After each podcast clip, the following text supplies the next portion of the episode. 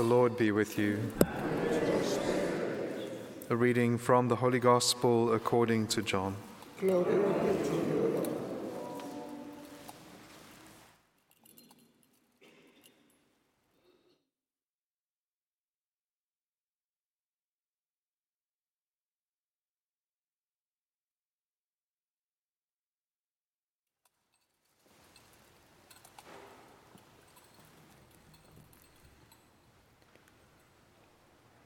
Pilate said to Jesus, Are you the king of the Jews?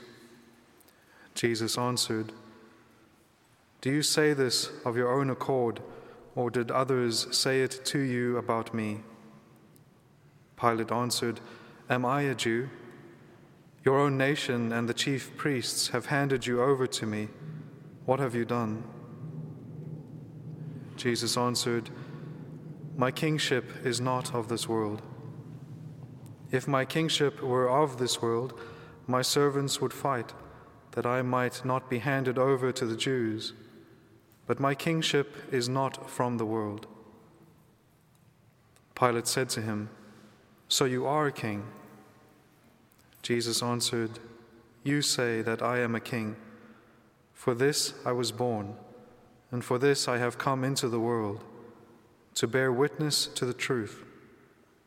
Everyone who is of the truth hears my voice. The Gospel of the Lord.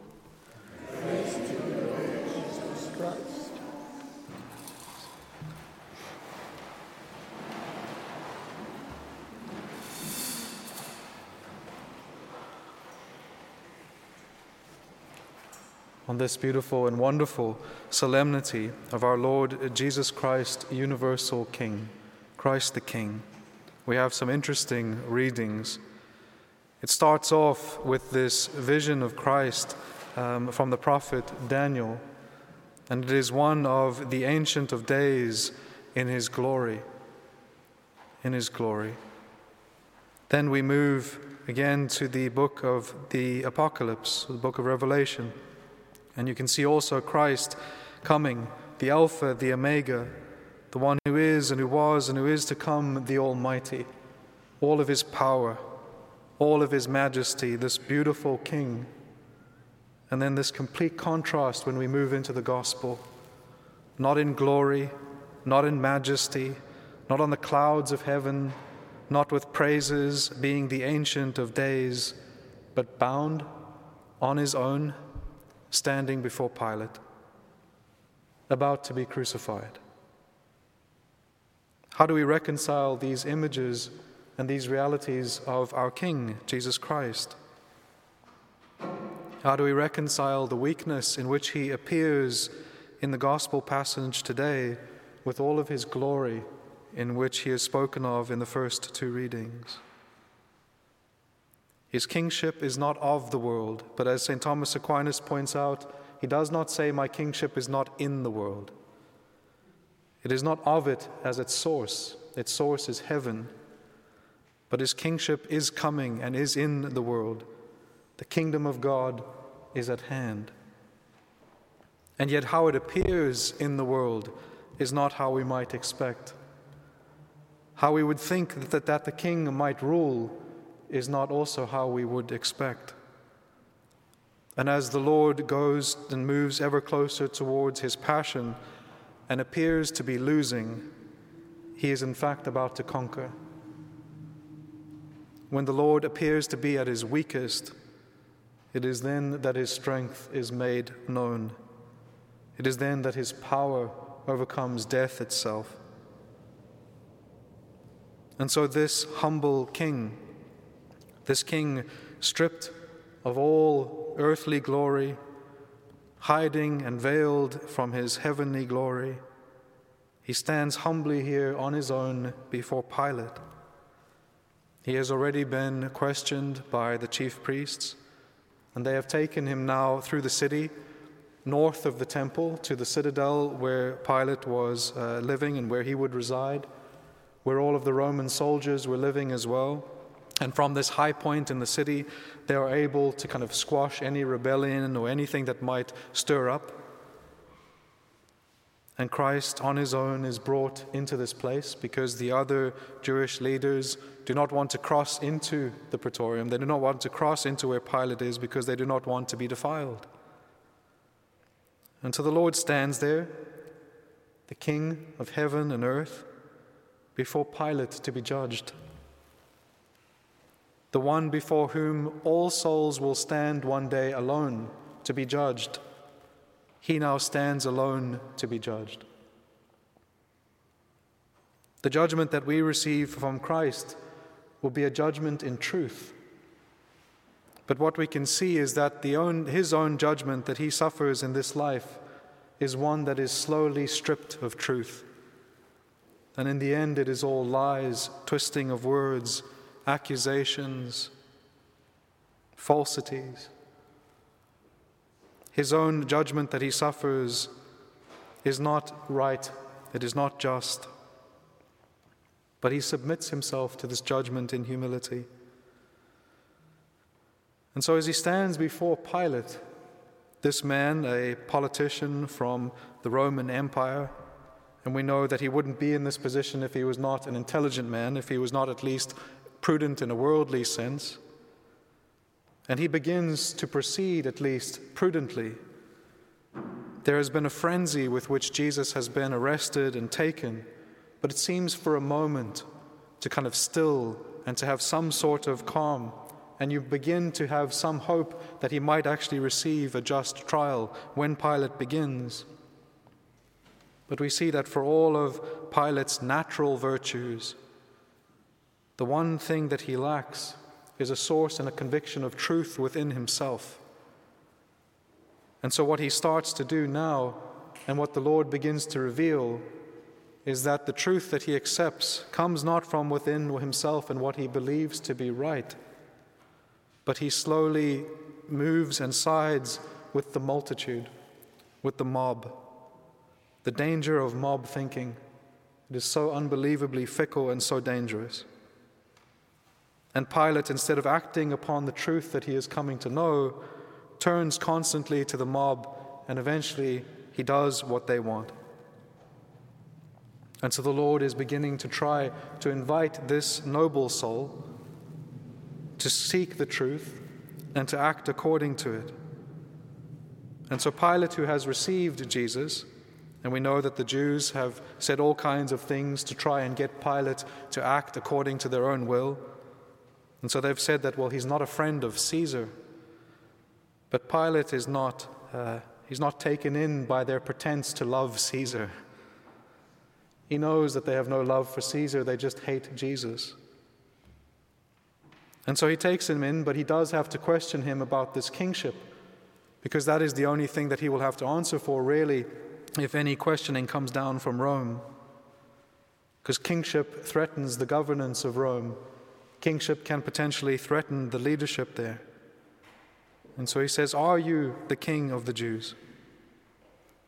But the Lord is never always just listening to the words that people say. He's looking into their heart and into their intentions. And so the Lord looks into his heart and into his mind. And he says, Do you say this of your own accord, or did others say it to you about me? Now, there are generally two reasons why we ask a question. Sometimes we are ignorant and we want to know the answer.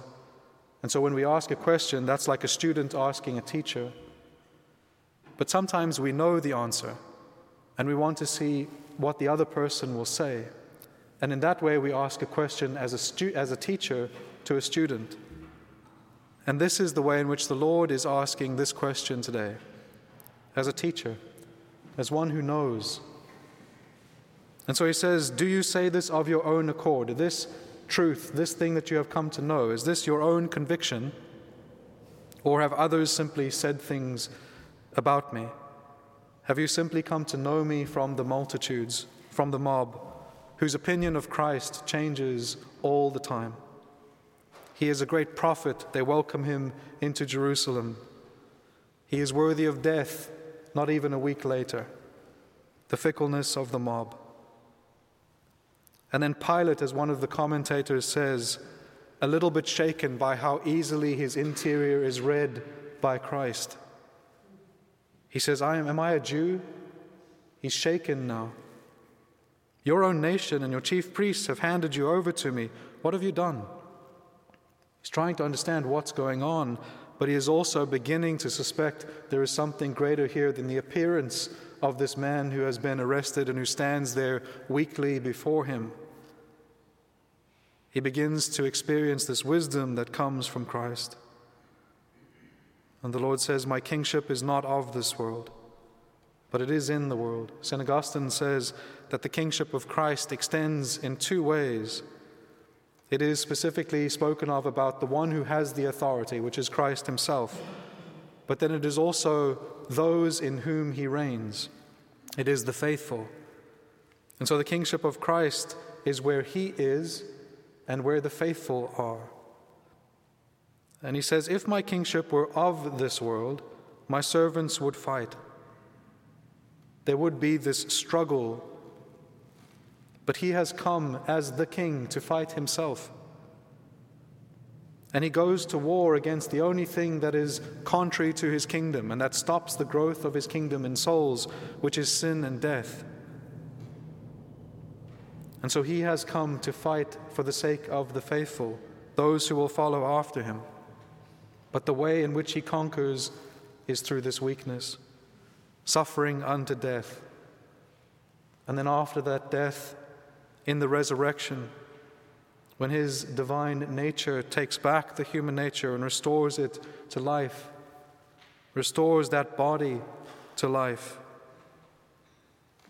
then his glory and his power and his grace are poured out for all of those who desire to be in this kingdom of Christ, to have his grace within them, his life that comes from his passion and death. And so, for us to step into the kingdom of Christ is to step into His grace through the sacraments. Through the sacraments, we receive that grace within us, that life of God. And then Pilate says to him, So you are a king. Now, his source of truth is not only coming from the multitude, but now he's really beginning to listen to Jesus. So you are a king. And the Lord answered, You say that I am a king. Now it's different. He realizes that Pilate might be beginning to touch the reality of the person who stands before him. But his kingdom, he says, is also not just about the grace that he gives, but also about truth. And as we've said, as we can see, as the Lord is accused and judged, as truth is being lost, as truth is being squashed out, he has come to bear witness to the truth. As one of the church fathers points out, and as is obvious in that statement, the Lord is the truth. And so he has come to bear witness to himself, to the Word. He has come to make himself known. And so to be in the kingdom of Christ is not just to be in his grace, but also to know him to know him through the revelation that he gives, the way in which he bears witness to himself, because no one goes to the Father but by the Son. No one knows the Father unless we know the Son, and to know the Son is to know the Father. For this I was born, meaning this is the reason for the incarnation. That he can give this grace through his passion and death, that he can suffer and conquer sin and death and that he can bear witness to the truth. Everyone who is of the truth, meaning that the truth is the source of their activity, the truth is what they live for, hears my voice. Hears my voice. And so, for us, as we celebrate this kingship of Christ, we need to draw near to Him in His grace and make sure that we are in that state of grace and that we do not lose that state of grace by mortal sin. And if we do, then we go to confession and we are restored to His grace. But also that we receive His truth, that our opinion of Christ is not simply something that we receive from the multitude. Who is Christ? You'll get all differing opinions. Christ is come to, we come to know Him through His revelation and through the teachings of the church as she interprets that revelation and the scriptures. That's how we come to know Him. And this humble king, I was struck when I was in the Holy Land. I had the opportunity to stay within the city walls of Jerusalem, um, and I stayed at the uh, Ecce Homo, right? The Behold the Man. It's in the archway that marks that uh, limitations of the, um, of the pavement where they would have brought, where Pilate would have brought the Lord. He would have stand, stood within the archways, and he would have said to the people, Behold the man, behold your king, as he stands there weak, beaten, bleeding. Behold the king. And I had the great privilege to offer Mass underneath that archway. And I was struck by the reality at the moment of the consecration that the Lord who stood there, weak and despised, was now there glorious, glorious upon the altar under the same archway. And it was deeply impactful after the consecration to lift the Lord and say, Behold the Lamb of God, in the same place where Pilate said, Behold your King. And I was struck that he still stands there hidden and in humility. There's a tabernacle that stands underneath that archway. The Lord is still there. He still stands there humble, hidden. He is still here with us, Christ the King, in the Blessed Sacrament, truly, really, substantially.